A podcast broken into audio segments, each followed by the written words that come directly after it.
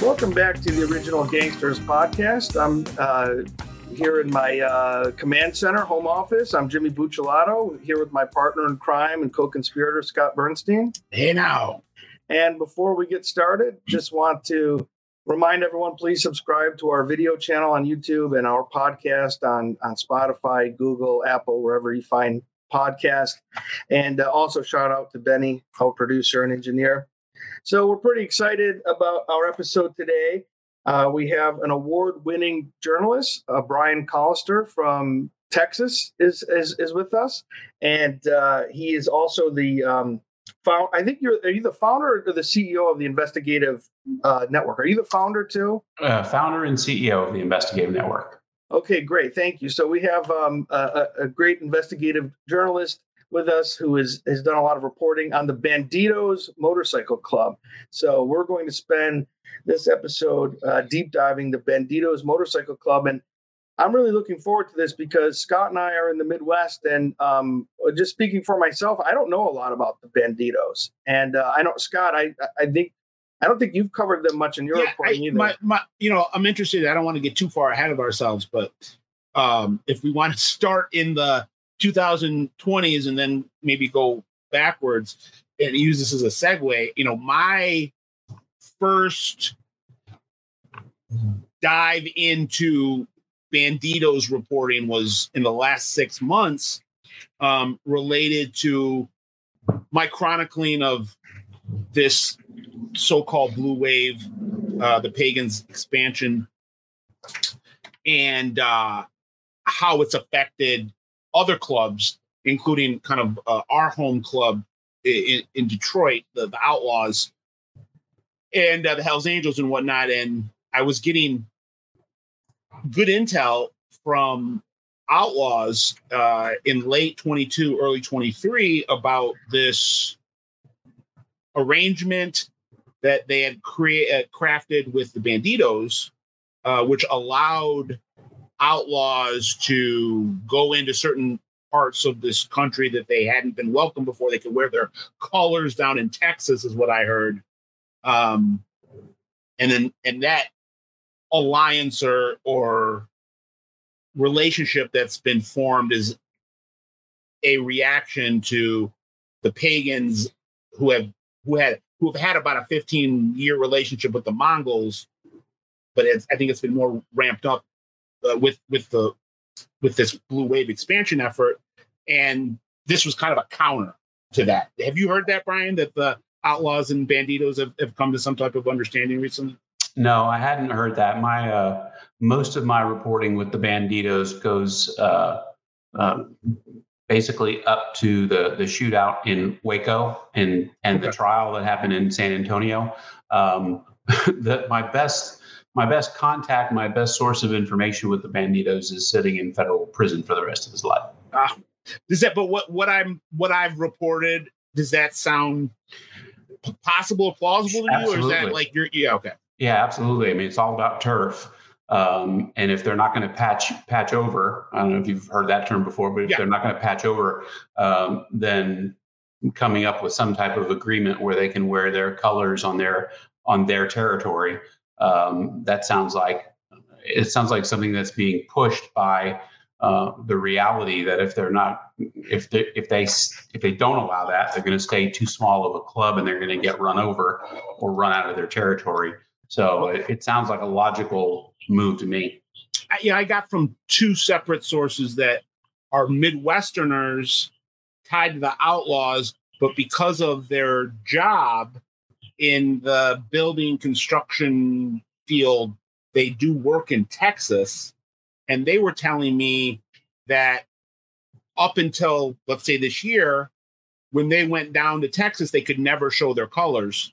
And that at some point early this year, late last year, uh, they are now when they're they've gone into I think the Houston area to for for work. Uh, not not I just want to be clear, not motorcycle club related work, like actual employment work. Um, and they were allowed to, uh, you know, show their colors, wear their colors for the first time. So uh, I guess we'll see where that goes. But uh, Jimmy, you want to throw it back to, to yeah. kind of like take it, you know, take it up to the 30,000 foot view? Yeah. Yeah. Um, Brian, you want to like start just describing our audience how you you know you were a reporter in Texas, how you got started, you know, interested in this particular subject in this club, and and some of the highlights, and and then uh, you know we'll go from there. Sure. So uh, I've uh, lived in Texas most of my life, and uh, even before I uh, became a reporter, was very familiar with the Bandidos. They were uh, known and notorious throughout Texas, and so when I became a reporter, um, I, I worked my way up to the San Antonio market. Um, so I worked at a television station in San Antonio, and although the organization, uh, the president, and uh, sort of the, the, headquarters, if you will, was known to be Houston. Um, the vice president, whose name is John Portillo, um, he was leading the San Antonio chapter, which was the largest chapter that they had. So, uh, in the course of my reporting, um, I one day just got a wild hair and decided I wanted to try to see if I could get the Bandidos to talk um, they didn't, as you can imagine, they didn't make a habit of talking to reporters. Um, so I reached out and through their website, strangely enough, uh, at the time, and this was early 2000s, and eventually um, wound up speaking with uh, the the then president at that at that moment. The president was out of uh, Bellingham, Washington, George Wegers, right. and uh, I wound up talking with George and George, uh, I told him I wanted to not only uh, do some reporting on them, but also potentially shoot a documentary and spend time with them, which we did. And uh, the documentary uh, didn't result from that, but the, the footage was used eventually in some of my reporting. Um, but George's position was that he wanted to try to change the image of the Bandidos um, from Hellraisers and and criminals and you know the the biker lifestyle to uh, just a bunch of guys that like to ride bikes together. And like any other large organization they have some bad apples but so does law enforcement. Um, wh- so we started the process of of basically hanging out with the bandidos. And I formed a, a strong relationship with the vice president, who, uh, again, John Portillo is his name. Uh, we'll talk about him later um, when we talk about the shootout in Waco. Um, but because I was in San Antonio and John was in San Antonio, we wound up, we would go to lunch, you know, and here we'd be sitting uh, in a Mexican restaurant in San Antonio, the vice president of the Bandidos and an investigative TV reporter. Um, and we'd be talking about all sorts of things. Um, lot, there were several incidents uh, during my reporting time, uh, which which we can cover some of those bases. Um, but oftentimes, what wound up happening was there would be a, a public incident, um, and John Portillo would call me and say, "What should we do as as a club?" And like asking me for PR advice, basically. You were the media consigliere. Yeah, essentially, essentially, uh, you know, he, he, you know, he would call me up and say, the police chief is saying this, that, and another thing about us. What should we do? And I said, well, tell your story. You know, let me come out and do an interview with you. And in one case, I suggested he hold a press conference. And when uh, uh, I can't remember his name off the top of my head, but there was a boxer uh, in San Antonio who was a local local boy made good, and uh, he was murdered by a bandido named Richard Merla. And uh, when that happened, uh, that just opened up the can of worms again for the bandidos. Um, and the chief of police was letting them have it in the media. And uh, so they had a press conference. Um, and those are all things that sort of, because of my relationship with John, um, just sort of naturally happened. And over the years, we got to know each other better and hung out. Um, you know, usually with a TV camera somewhere nearby, but sometimes we would just get together and, and have lunch. And at, the, at this time, I just want to contextualize Jimmy for the sure. audience. Yeah, yeah, jump in. Uh, Jeff Pike was the president. So George right? Wegers was the president uh, until like 05. Oh, right, and then um, and then it switched to Jeff Pike. And Pike Pike was based out of where? Out of Houston, just outside of Houston, Tomball. So you have Pike in Houston and Portillo down in San Antonio. Right. and did you get any exposure to Pike? No, Pike was um, uh, Pike, Pike was sort of the uh, like the man behind the curtain. He didn't he didn't like to go out in public. He um, he stayed pretty much on a uh, on his property uh, outside of Houston. Um, I think he was uh, I think he was a mechanic uh, by trade. Um, but yeah, I, I, don't. I went on several uh, rides with them. Went to um, Sturgis with them, um, and don't ever remember uh, seeing or meeting Pike. He was very very hesitant to be out in public with the with the bandidos and i mean general public not yeah. like a, a small event that they would have or I, I don't know event. this is a this is just a really quick aside but I, I don't know if you've seen the uh, television show tulsa king but in tulsa king they have a well not it, i don't want to be uh, spoiler alert they had a, a character that was a biker boss whose last name was pike. Um and I'm guessing that uh, the creator of that show, Taylor Sheridan, who's from the uh, those uh, you know that part of the country, was probably inspired by Jeff Pike to create the, the character Carson Pike. Sounds like more uh, than a coincidence. That's yeah. Sorry. Now go back to Jimmy. Go ahead. Yeah, I was just going to say some uh, shameless self promotion here. Uh, we have an episode on our channel where we interviewed George Christie, who was a you know a heavyweight with the Hell's Angels, and we spent a lot of time talking about this with George, and and I want to see w- what you think uh, about the results with the Bandidos with their attempt in Texas. But George Christie, you know, he, this was a conscious decision on his part to.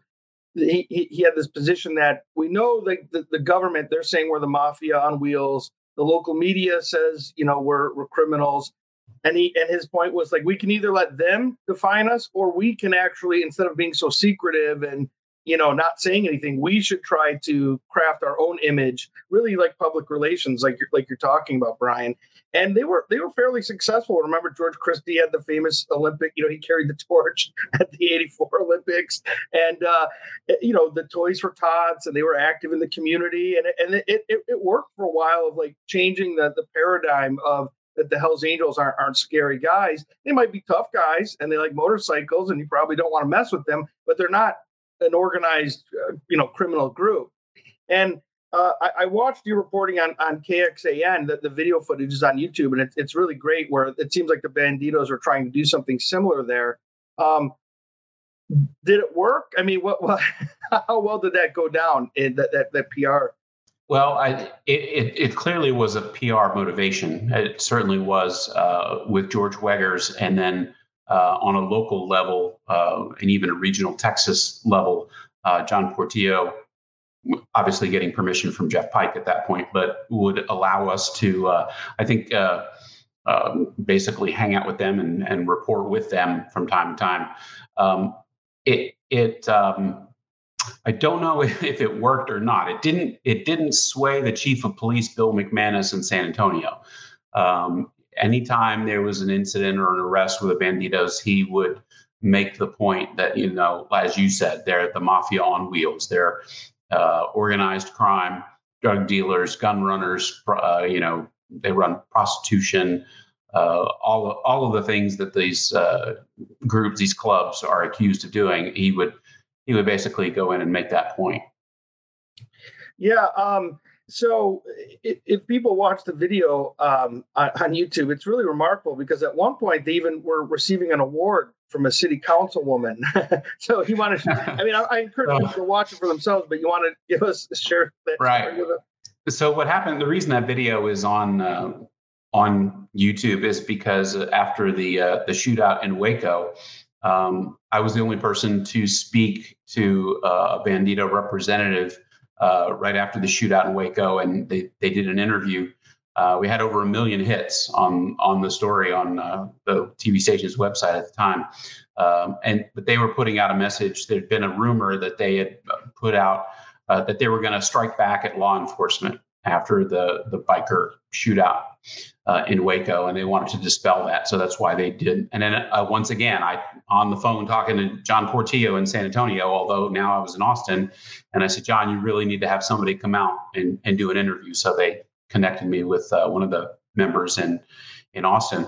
But what you're we're, we're referring to is um, when I worked in San Antonio um, on a Saturday, John allowed us to come out uh, with camera um, to one of their hangout events, you know, music, barbecue, beer, the whole nine yards.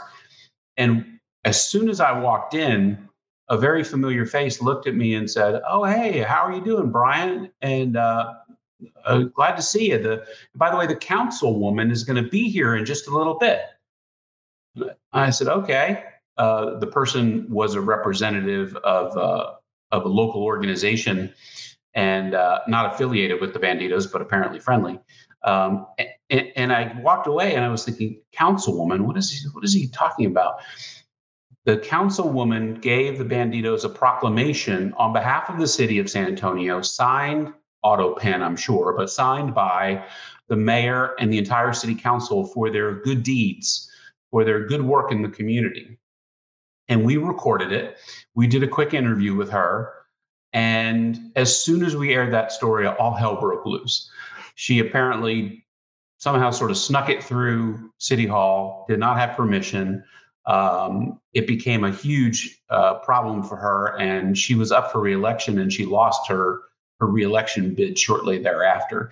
So, uh, while she thought they were doing some good in the community, the fact that she went and got a proclamation signed by the mayor and council members of San Antonio uh, didn't sit well with the public officials once once we blasted it out on the airwaves and they found out what was going on. Can, uh, can I throw? Uh, yeah, jump in. Yep. Some uh, historical, uh, not necessary context, but I guess context, and then ask uh, Brian to respond. Or so taking on this idea that uh, George Wegers, when he takes over, I think in the late '90s, that he decides to try to do a rebrand of some sort, uh, a PR campaign to make people, you know, get a more, in their opinion, realistic viewpoint of who these guys are. They're not the mafia on wheels and so forth.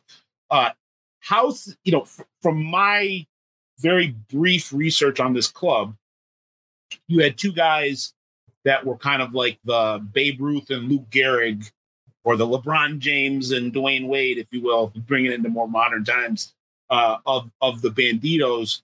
Uh, Don Chambers, who they called Mother, who was the founder, and then uh, Ron Hodge, who was like the second founder or second president. They called stepmother. Um, how, how does Wegers' leadership differ from the original two? Well, it was quite a departure for the club. First, he was the first uh, and only outside of Texas.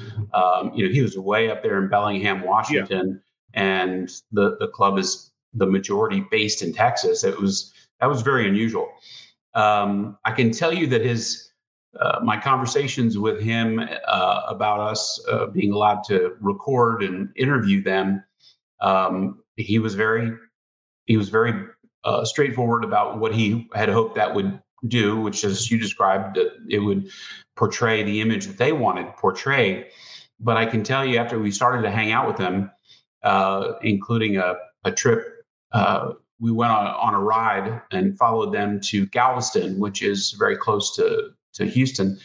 And uh, I can remember while we were there, um, I was doing an interview with uh, uh, one of the bandidos old ladies as they would describe them and um, I, it was a relatively innocuous question you know or a conversation but one of the bandidos came up and stepped in front of the camera and looked at me and said that's enough hmm. and my conversations with a couple of other club members, it became clear that not everybody was on board with what George was doing, um, and they didn't like it one bit.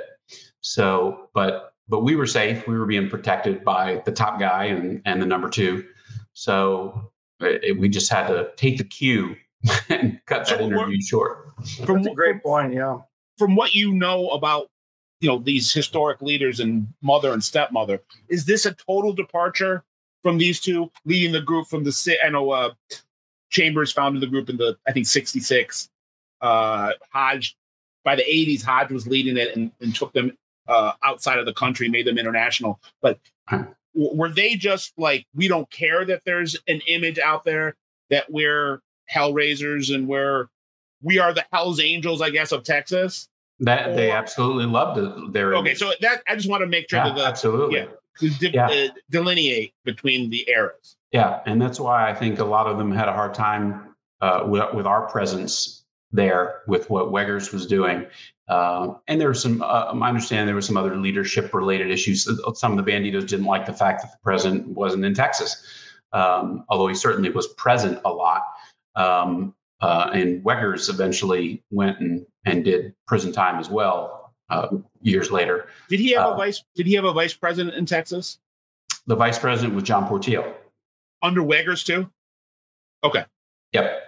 Yeah, I'm not sure when John became vice president, but he was vice president uh, with Wegers and with Pike. And what was the situation uh, about?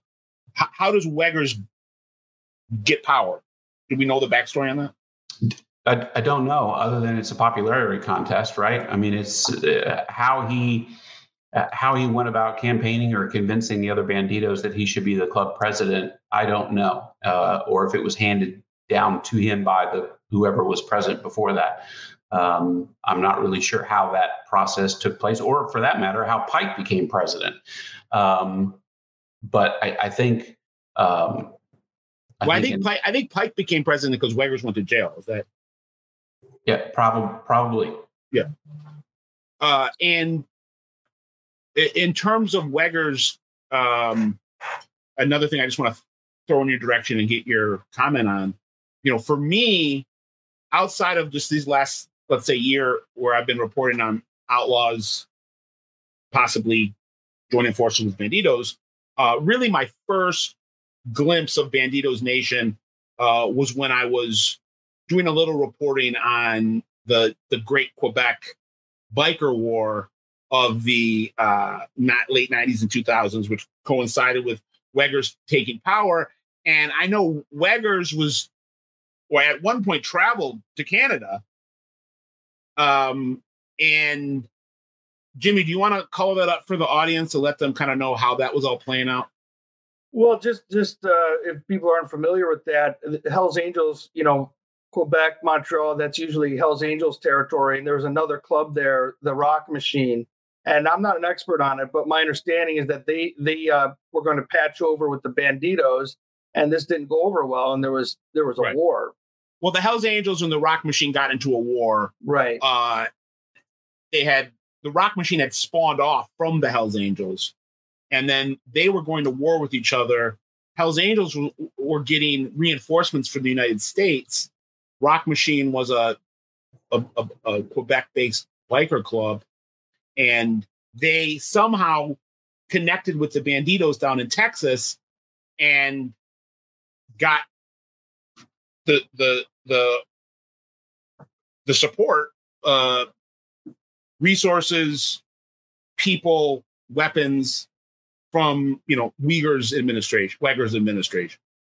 Did, did you, did you know a lot about that? Did you get a chance to talk to him about that? Uh, I didn't get a chance to talk to George about that at the time. Um, we didn't touch on I, am trying to remember if that was during the time period where i was communicating with him uh, or not but uh, i think it was i think it was around 2000-ish yeah i think it was i think it was uh, slightly before the and opportunity be- that i had to interview them. I believe wegers got kicked out of canada. Like they like rcmp came to a meeting that he was having and like said, "We want you out of the country. We're driving to the airport." I seem to recall that story. Yeah, yeah. Sorry, I, didn't mean to uh, again go down another rabbit hole there, but yeah, that, when, that was my that was my first. Yeah, uh, even even Australia, there was a huge uh, war that went on in Australia that involved the Bandidos, and I seem to recall something about uh, somebody used like a rocket launcher um, in that. I don't know if you're familiar with with what went down in Australia, but that was, uh, I mean, there was it, it, wouldn't be their first fight, but uh, what they did in Canada, um, I think, caught the attention of U.S. law enforcement. I think I think that was part. Obviously, it caught the attention of Canadian law enforcement, but um, I I think it uh, I think they did themselves a big disservice and they put a, a, large target on their on their heads when they did that. Which Jimmy, you, it's interesting to to see the um, maybe the disconnect from Wegers coming into power in '98 and saying we want to re-emphasize that we're not the mafia on wheels or around that time but then then on the other side of it he's negotiating with guys in canada you know bikers in canada uh, and i believe he i believe he met with um vito rizzuto too like as in at some type of sit down at, at peace conference so I'll tell you from my it kind of flies flies in the face of of the notion that I, uh, we we don't want to be viewed as gangsters. Right. From from my reporting, my perspective, um, I was never fooled into believing that they were a bunch of guys who just like like to ride bikes. No, I'm not uh, saying you, Brian. Don't think I'm, I'm not. No, no, no. No, I was always very conscious of that. You yeah. know, I, I, didn't want people to get that perception that I could be snowed like that. I just didn't have, uh, you know, to to me the access and and getting to interview them and talk to them was was a bit, huge step. Were they going to admit to me that they'd done all these horrible illegal things? No, they weren't. Uh, but that wasn't the the point so much.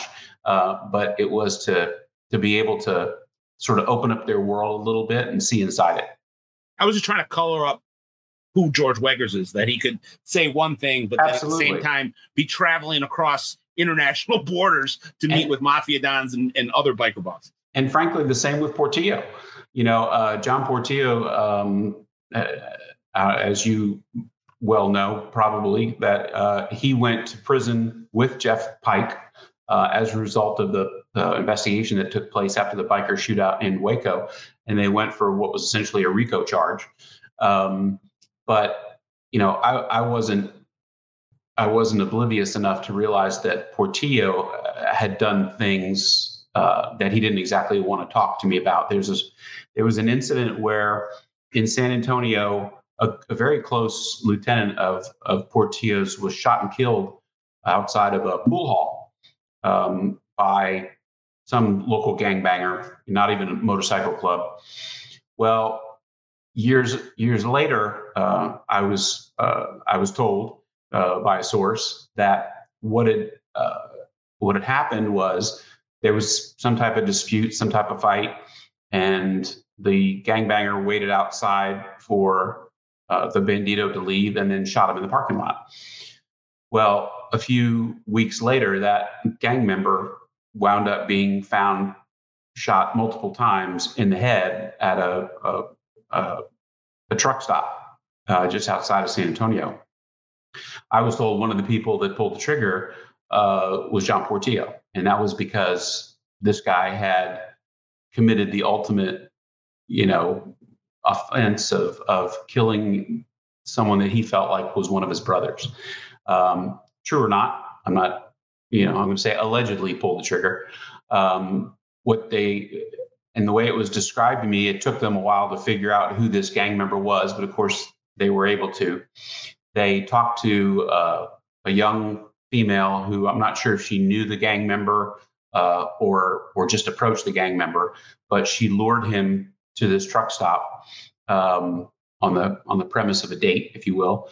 And um, while they were in the car, the Richard Merla, uh, the other bandido I, I told you about, um, and uh, John Portillo and and I believe one other at least pulled the pulled the gang member out of the car and and killed him. Well, I want to um, eventually get to the sort of the, the, history of the bandidos in Texas, and then fast forward connect that to Waco. But I just want to make something a comment on that, see what you guys think. I, am a criminologist as my day job, and I, so I'm interested in this conceptually. And one of the issues I have with like the way law enforcement frames things. And I, am not, please don't misunderstand. I'm not justifying murder. Uh, I don't want people to misunderstand. But if a gang banger starts something with a biker at a bar and they get into some kind of scuffle, someone gets shot, then there's another shooting in retaliation. that doesn't mean it's organized crime related. And and you know, someone maybe think, oh well, what's the difference? Well, I, conceptually, there is a still a big difference. It's not to justify murder or or you know, a club fighting it out with a gang, but those types of case studies where, where the, someone's shot, law enforcement will use that as evidence that this is this is this is mafia. And to me, mafia is is always about organized crime. And so I don't know about this particular case study, but if there's an incident at a bar, someone gets shot, I'm not trying to justify that. I'm just saying conceptually, it may not be organized crime. What, what What's the difference that, between personal and business? Brian? Yeah. Right. Exactly. It's the difference between personal and business. Um, this this gangbanger was stupid enough to uh, to kill a bandido and not realize what that meant, which was that that you were going to get hunted down like a dog and killed by his brothers. I mean, Jimmy, I would say that an organized crime murder would be defined by it enhances the killer's position in the organization that they're a part of. Or, yeah, for for for some kind of entrepreneurial, like yeah. some kind of like economic uh, uh, gain. So I, I am just interested in those kind of um because I, I I always have the sense that when the FBI puts out its um uh you know the the the gang assessment that uh, some of that's inflated when they when they talk about gang related crimes. Sometimes it's just a case of a street gang bumps into another street gang member at a party and they have words and someone gets shot. And i'm not saying trying to say that that's okay but but but to to rack that up as oh see this is this is all these gangs are involved in organized crime i, I think conceptual clarity is is is important at least i do so anyhow, um, but if, if we can, um, so talk about the bandidos, how they how they start in Texas, because I, I think then that that relates to ends up with the, the Cossacks and other clubs. But the late 1960s, am, am, I correct in saying that you don't have the Hells Angels or any of the, the major clubs there? So is that how the bandidos sort of start? It's kind of a, an alternative in a place where you don't have the major clubs. Right. I almost think that the um, uh, the that the the founder Don Chambers uh, saw the the Hell's Angels as sort of like a template, you know, as uh, uh, and then began the club here uh, in the Houston area, um, and then it just took off from there. Um, you know, I don't know if you've you're familiar with their their logo, uh, the, the their patch, um, but that comes from uh, uh, the caricature with the sombrero on comes from the Frito Bandito um, character from you know Frito Lay, if you will, uh, corporate logo. Uh, but that's they they sort of picked up that Frito Bandito and and call themselves the Bandidos. And and so they eventually become the hegemonic club in Texas and so that that's going to, to lead us to this situation where there's would you say the Cossacks are like the maybe the second largest motorcycle club in Texas? Is that accurate, Brian? Yeah, no, but but yet not large. I mean, you know what I mean? Like it was um, by by saying next uh, in terms of size, they were nowhere near the size of the Bandidos. Just just to give a timeline, Chambers finds the group in '66 or finds the club in '66 uh, as Mother Chambers, and then stepmother Hodge takes over. I think it's as early as '72. And Chambers, I believe, was an ex-marine who yeah. got out and just couldn't find his niche in life until he sort of created this. And then he goes to prison too. I think not long after founding it. I, I believe. Yeah, Chambers. Yes. Yeah. Um, so that's the landscape. The Bandidos are the major club in town. And uh, we're going to fast forward here to the to the Waco incident because we've already referenced that a number of times. This is a huge story. Uh, this is uh, 2015, right? And um, tell us about the, the organization that's going to have that meeting at the restaurant, why they were doing that, and then walk us through the, the, the melee, if you can, Brian, based on your reporting. So, uh, um, among the what they call the support groups, the the other uh, sort of independent bikers, if you will, um, I can't remember the exact name of the organization, but they would get together and they would have meetings. They would have, have get-togethers, and that's what that's what was going on in uh, Waco at the Twin Peaks restaurant. This group was having a get-together, and it involved all sorts of different clubs that that the band. So the Bandidos wouldn't necessarily patch over every club. You could be, you could, as long as you had their permission, you could be a, a subcategory of the Bandidos, if you will. So that's what was going on uh, in Waco. Now they had had issues with the Cossacks uh, prior to that, obviously, as as we all know, and it, it was alleged in the trial that John Portillo, the then vice president, was the one who who said we're going to go to war with them. And uh, I talked to John shortly after the the shootout uh, happened, and he literally was about 60 seconds from pulling in the parking lot, um, riding up from San Antonio when he got a call, "Don't come here." Turn back around. There's been a shooting. So uh, he left and was not was not there that day. Um, but th- that's that's my experience, you know, in terms of what I know about the the shootout that hasn't been widely reported anyway.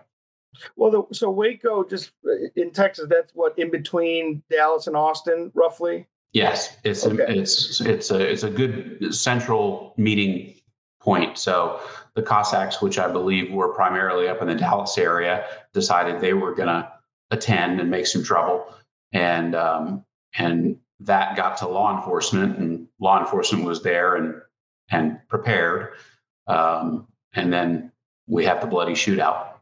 Yeah, so the the organization, I don't know if it still exists, the Texas Confederation of Clubs and Independents, they're they're going to have their meeting. So both clubs show up. Now, from what I've read, each club accuses the other one of starting it. But if people are unfamiliar with this incident, um, event I think there's some pushing and shoving, and then is eventually it, it's, in 2000, it's in 2015. Let's let yeah. people know. Yeah, yeah. So eventually there's some shooting, and um, I think uh, let's see here. Um, nine people were were killed during. Yep. So this was this 20, was 20 wounded. Twenty wounded. Right, and um, almost 200 people arrested um, as a result. So, do you have any insight, Brian, into is it still this like he he said she said in terms of who who instigated it? it it's very much a who said what to who first, but it's also um, it's very clouded. We've we've never gotten clarity on who pulled the trigger first. Uh, there is a theory that it was law enforcement that that had snipers set up and that they started doing the shooting. Um, I know that the lawsuit, uh, the several lawsuits are still ongoing, and the the district attorney who was who took a lot of heat for the way he approached the case um, the last I heard, he still hadn't been deposed. Um, and so I, I, think there's still a lot more reporting to be done on that case. Um, but I don't think we know at this point who started the shooting and and who finished the shooting. Um, but from from all of the video that I've seen, I didn't see any uh, bikers with with guns in their hands. Um, but we certainly know that that uh, nine people died in that shootout, and that's where the speculation that it was law enforcement that did most of the shooting, if not well, all. Yeah, I want to make a point and see see what you think. So, uh, my understanding is that police made this big deal about their rapid response time, but there were bikers at the meeting that were saying the cops were already there. That, that, that that's a false narrative. Yeah, no, it wasn't a response. It. They were waiting. They, they were, were absolutely waiting. They were wait. So I think that's a pretty intriguing idea that that law enforcement um, may have have instigated this, and we know of other cases where um, basically you're talking about entrapment, where they you know they instigate things within clubs or between between clubs. But I want to make this point um, that my understanding is that some of the victims took headshots and uh, torso wounds. And when you think about the forensics of a shooting, if if, if all these guys have handguns and it's it's like the OK Corral, um, it seems difficult to imagine that people would take hits like that with such precision. Which then, if you if you connect those dots, then the, the argument is like, well, that's because that's not what happened. In fact, there were trained SWAT team or or some kind of law enforcement personnel who are picking people off. And uh, are you familiar with that that argument, Brian? And what do you make of that? Right, there absolutely uh, were sharpshooters there. Um, I have. Uh, uh, the photos have never been publicly released, but I've seen the photographs of some of the bandidos that were shot and on the ground, and and the photographs that were taken uh, after the scene, and they clearly had, had headshots. Um, and so you're right. That doesn't that doesn't sort of add up to you know fist fight breaks out, somebody pulls a gun. Uh, again, I would uh, maybe I missed it, but I would I would my perception is I didn't see in any of that video from the internal and external cameras that were the surveillance uh, at that restaurant. I didn't see anybody, any of the bikers displaying a, a, a weapon um, or the start start the shooting. Yeah, and, and there's some also just some controversy with with the way things were were handled. Um, even like um, uh, like some of the individuals there who did not have firearms on them and and by the way, some of the guys who who did, you know, if they if they if they weren't convicted felons, I mean, Texas is a pretty gun friendly state. So just because you have a handgun doesn't mean you're you're you're up to no good. Um, but a lot of those guys were not armed, and yet they were zip tied and um, held for a long time with with like really extraordinary bail. Like what was it, like a million dollars or something like that. Some of these guys did not they, they didn't have criminal records. They didn't have any firearms on them, and yet they're they're uh, they're yeah. um, there were weekend know, bikers there. There were there were weekend weekenders that were there, and basically law enforcement took the position, and this became part of the controversy. They literally arrested every biker they could find. Yeah, I mean, it, it seems like a, a if if you deep dive the case, it seems to me like there were some major civil liberties some violations of civil liberties here with with the extraordinary high bail and and also the way things were handled. Um, what's the sense in Texas in the community about this? I know it's a few years gone by now, but what what's your take on like just people in the community? What what do they think happened? Uh, I think it was a wake up call for a lot of people. They, they, you know, when you're driving down the highway and you see somebody blow by you and they've got a Bandidos rocker, you know, on on the back of their, uh, you know, their vest, um, it, it um, it's like, oh, cool, check that out. Um, there hadn't been a violent uh, clash like that in forever. I mean, it was the, the, the biggest thing that that's ever happened. I mean, you would hear about isolated small incidences here and there. Um, so I think it was a wake up call for for the public in general. And then things started to unravel, and it wasn't oh this is this. Obviously, there were uh, big bad biker groups that were you know going at each other, but then all of the all of the other people that got ensnared uh, in this, from the weekend bikers to you know people that were not even club affiliated. Um, I think that's when public perception so, sort of shifted a little bit. Uh, and then, as you said, started people started looking at the civil liberties uh, related issues that took place. Yeah, because there wasn't there something where they, they the person they put in. I mean, Scott's a, a, lawyer in addition, or not. He's, he has a law degree, but in addition to being a reporter, but um, the, the, the, person they put in charge of the grand jury was wasn't there a conflict of interest there wasn't it like a, a cop who was there? it was a former police officer i believe. Yeah so i mean w- what do you make of that either brian or scott? I mean doesn't that seem to be like a conflict of interest?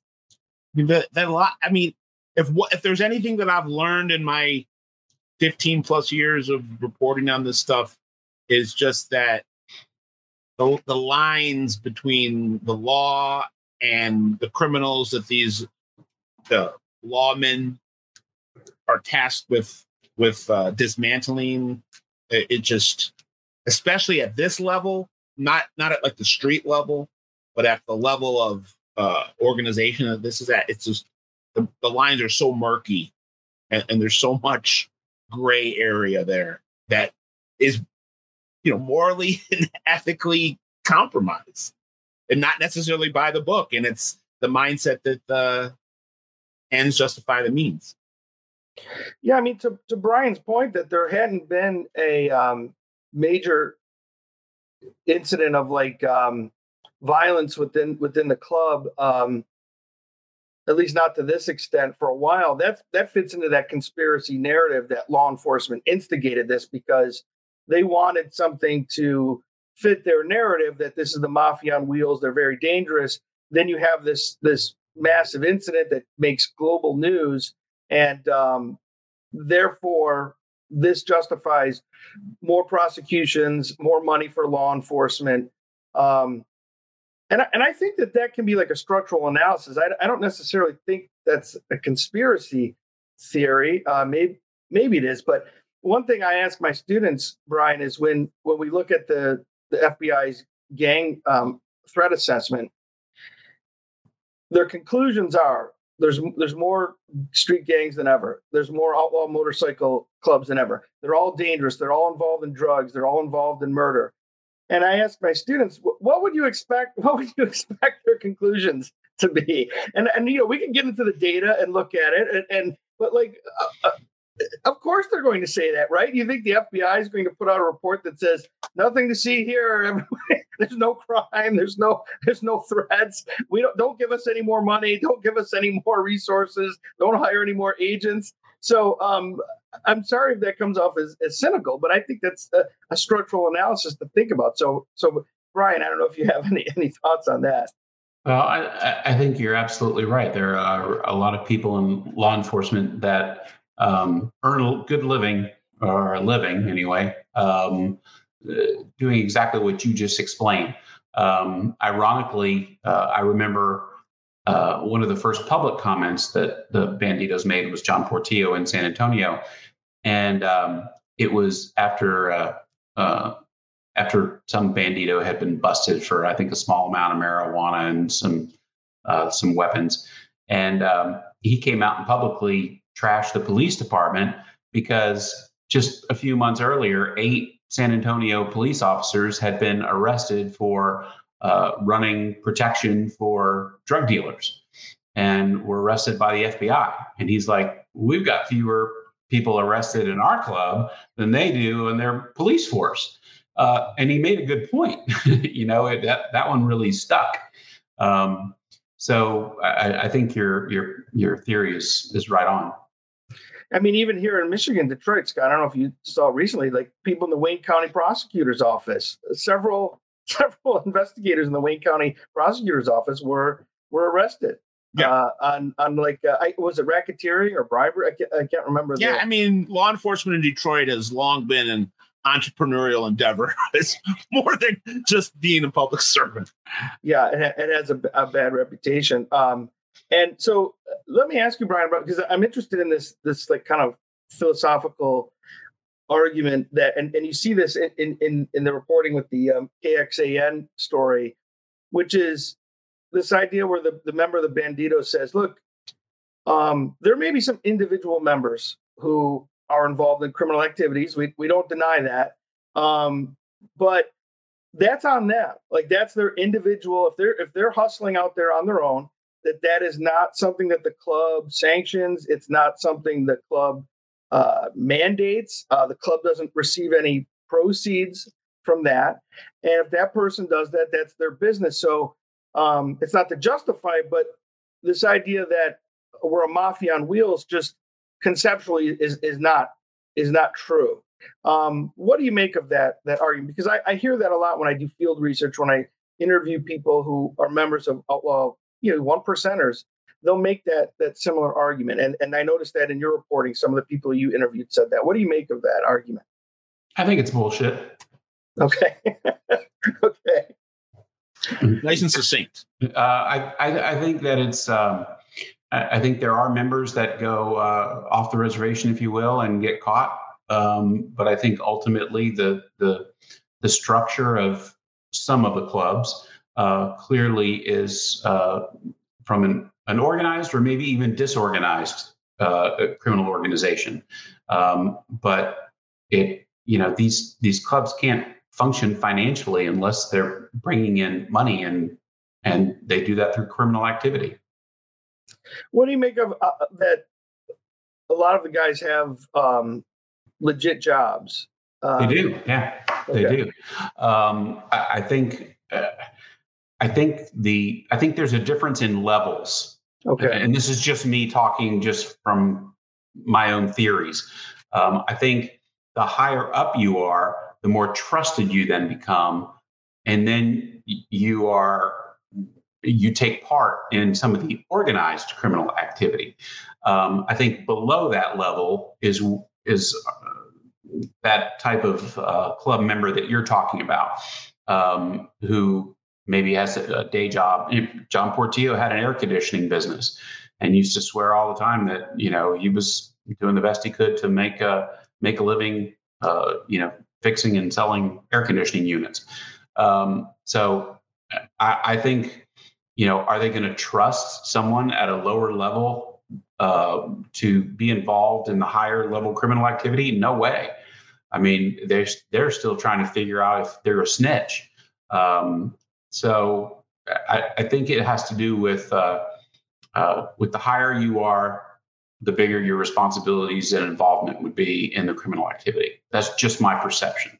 So um, another thing I, I, wanted to ask you, Brian, about the the culture uh, from people you talk to. I, I know you're reporting um, you've gone in a different direction after 2015, but since then there's been this like you know Sons of Anarchy blowing up, and, and, so in some ways that's that's changed the perception in, in I think probably good ways and bad ways for these clubs. In in a good way, it, it sort of has this Godfather like romanticization, where now some people think, oh, bikers are these are really cool guys. Like I, I'd like to be around these guys. On the other hand, Sons of Anarchy really plays into this idea that they're just organized criminal, organized criminal groups. So there's it kind of can cut can cut both ways. Um, I've heard different things from people I've talked to. Uh, some guys I've talked to say they they they they didn't like the show at all. They thought it was bullshit, mm-hmm. and um, other guys found it entertaining. So, do, do you have any? Uh, what's your sense of like just like pop culture um, with with the Bandidos? What's what's their interaction with that or their sense of it? Uh, I think that goes along with the uh, romanticism, uh, or at least the the the the, the feeling that uh, there are a lot of people that want to live their lives that way, right? There are a lot of people that see uh, that uh, we're not going to take shit from anybody and we're going to do what we want when we want and how we want. And I think, you know, just like with the mafia, um, that certain biker gangs attract that uh, that sentiment from people. Yeah, I think there's something in. I make the argument in some of the academic work I've published that the outlaw gene is really in the American DNA. I mean, going back to the American Revolution, but really, I, I, make that argument. But then also, you think of the the folk heroes of like Billy the Kid, Jesse James, John Dillinger. I have the Al Capone poster in my back there. That there's something about like America and the Hell's Angels are iconic. Like, is there something about like Americans that we like people who defy who defy the the powers that be. I really, right. I, I think that's true. Yeah, as long as they don't come after us. Well, yeah, right. As long as we're not in the line of fire. Yeah, sure. Right. No, that that's a good point. So, um, what's your sense of what the landscape is now? I know you said you're, you're reporting on different things now, but there was a big case that happened in New Mexico. I don't know if you followed that, but there was um, uh, uh, an allegation there, or a, um, part of the investigation was I think the Mongols were trying to establish clubs in New Mexico, and the Bandidos consider that their territory, and so there were some skirmishes. Um, any sense of like what the landscape is now in, in Texas and, and that part of the country? Well, Texas, uh, you know, the Bandidos will always claim Texas as their territory. I mean, it's just the, the way it is. Um, I know from my conversations uh, with John Portillo and a couple of other uh, of his lieutenants that they uh, they had constant communication with the Hell's Angels hierarchy. Um, and you don't hear about them getting into skirmishes with each other. Um, and that's because it's reminiscent of the mafia and the five families, uh, where they they sit down and they know they know that if they start shooting at each other, that it's going to draw law enforcement. So you don't hear about Bandido and uh, and Hell's Angels, you know, causing a ruckus with each other. That's because there's almost sort of a mutual respect. They've plotted out their territories, and that's it. They're not going to step over that line. Um, I remember uh, being on one of our video shoots with Portillo and a uh, another bandido. His name was Bandido FU, and you can got take that. You can figure that one out for yourself. Yeah. Um, but Bandido FU was telling me we were at a, a, barbecue joint that also had music, and he said that uh, he was telling me the story about how he was he was there with John. They were drinking and eating, and and uh, some band came in, some band from the West Coast, and um, one of the roadies had a shirt on with the Indian head, the not a not a full Hell's Angels, you know, intended uh, shirt, but it just had that Indian head on it. And uh, the bandido member walked up to him and said, "You can either have me r- rip that shirt off of you, or you can take it off and you can put this on." And he had a bandido's shirt with him. And he said the guy took it off, gave him the shirt, and put the bandido's shirt on. That's how serious they are about their territory. Um, any sign, any signal that the that there be you know somebody stepping over that line. Um, I'm not sure if you're familiar with the case of uh, believe his name. I was looking it up while we were talking. Anthony Benesh uh, in um, 2006 uh, in the early 2000s. Um, he started to go around Austin, Texas, um, telling people he was a Hell's Angel and he was going to start a Hell's Angels club in Bandido territory. Um, and then one day he was coming out of a restaurant with his wife and his son, and he was uh, shot by a sniper and killed.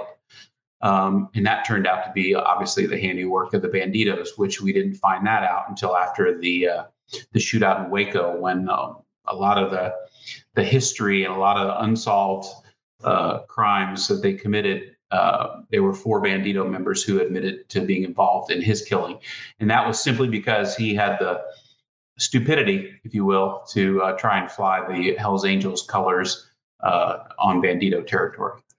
Yeah, well, there, I, you know, there's a lot of diplomacy and politics that goes on, whether whether you subscribe to the idea that it's organized crime or not either way, it's undeniable that there's a lot of politics that goes on to make sure that the clubs can coexist peacefully, which which a lot of times they do. And like I said, I've I've talked to some guys who, who you were talking about the, the runs they go on, and they say I, I run into dudes from other clubs all the time and have no no problem with them. But but as you point out, sometimes sometimes there are problems, and so that's why you, you have to have like the, the, the diplomacy and the and the politics. And uh, and I saw an interview with with um, Wegers one time where he, he, you know, he said he was friends with some Hell's Angels, and he's like, if, if people don't like it, I don't, I don't give a shit. Like, so, um, uh, it's it's, it's kind of interesting uh, the the politics that goes on. I think at those levels, you're absolutely right. If they, I mean, like the mafia, when they realize that when we get into wars, it draws law enforcement, they figured out the same thing. In fact, they probably used the mafia as a template and said, look, like those guys, we should we should sit down and talk this out. And then so the the skirmishes that you see are with the smaller clubs, and you know I don't they don't have to be t- teeny tiny, um, but they're you know they're not the predominant clubs usually. Yeah, I talked to um, off the record, so I, I don't want to say the person's name uh, uh, from a from a major club, and something that he mentioned to me was uh, this this is part of like the Sons of Anarchy thing again, where they're like these posers who want to start they they they want to start outlaw biker clubs so they're like smaller you know uh clubs and and uh and, and then they run into like the the big boys. Yeah they learn pretty usually quick. they regret it. They learn pretty quick because the big boys will stomp stomp that out and sometimes literally. Yeah yeah. Well so brian like um share with our audience i mean what do you what do you have working on now and how can people find out more about your reporting and uh, whether it was about the bandidos or what you're doing now? Let, let, let our audience know if you wouldn't mind. Sure. Well uh, the investigative network is designed to take investigative reporting investigative documentary filmmaking and uh, we're trying to make it go with that so right now we're working on a couple of documentaries uh, involving some true crime cases and uh, hopefully you'll be seeing those at some point down the road on a netflix and amazon and hulu um, but you know there's so many uh, investigative reporters uh, who can't find places to do their work anymore. We're trying to become a home for that. Yeah, I think um, that's um, something that we're in need of with the major newspapers and television stations. They're cutting their their budgets all the time, especially for field reporters. Right? It's it's it's more cost effective for them to just get something from the AP or something. Right? Absolutely. Um, and investigative reporting, they see that as just being too expensive and too high risk. Yeah, it takes too long right? right? Everything's like they want like because of you know social media things, and so it takes too long. It's too expensive. So um, I definitely uh, wish you well. And I know from your resume you've you've looked into uh, public corruption, things like that. Is that something that still interests you that you're absolutely investigating? Absolutely. I spent a lot of time when I was working at local television stations, uh, basically chasing corrupt public officials. So um, when we when we catch wind of something like that and can turn it into some content. I did, a, if you go to investigativenetwork.org, uh, you'll see the last thing that we did uh, most recently was a podcast called How to Bribe a Judge. and we actually interviewed a judge who uh, went to prison for accepting a bribe. And then we got a hold of some FBI documents that show that there were a lot of other judges that were ensnared in the FBI's investigation, but were never uh, prosecuted. And that was because word of the investigation was leaked by a federal judge to the other judges. And um, so that's uh, that's some good good old fashioned South Texas uh, corruption, and uh, you can find that on investigativenetwork.org or any of your podcast platforms. Just it's called How to Bribe a Judge. Yeah, I think our audience would be interested in that. And I would just say, if I can editorialize for a moment here before we wrap up, um, I think that's more dangerous when you have public officials who are uh, acting in a criminal way because they have the sanction of the state. And at least with the public enemies, like old fashioned, whether it's Al Capone or the Hells Angels, Bandidos, now at least you know where they where they stand, right? Which side of the, the law they're on. To me, corrupt judges, cops, politicians, that's way more dangerous because they have the weight of the state behind them. So I don't know what, if you have any thoughts about that. Absolutely. My only thought is that's why we need more investigative journalists. Yeah, I, I agree. A- amen to that. Well, Brian, thank you so much for your time. Uh, good luck with your endeavors, and hopefully we'll have you, you back on again. And and when you, when you have some time to share with us some of those you know uh, documentaries that you're working on, let us know. I, I sense you want to keep keep it quiet for now before for now for now. for now. Okay. I don't want to give it away to other reporters. All right. Well, thanks again, Brian. Thanks everyone for watching the Original Gangsters podcast or listening. Please uh, subscribe and follow us on social media. I'm Jimmy Buccellato for Scott Bernstein. We're out.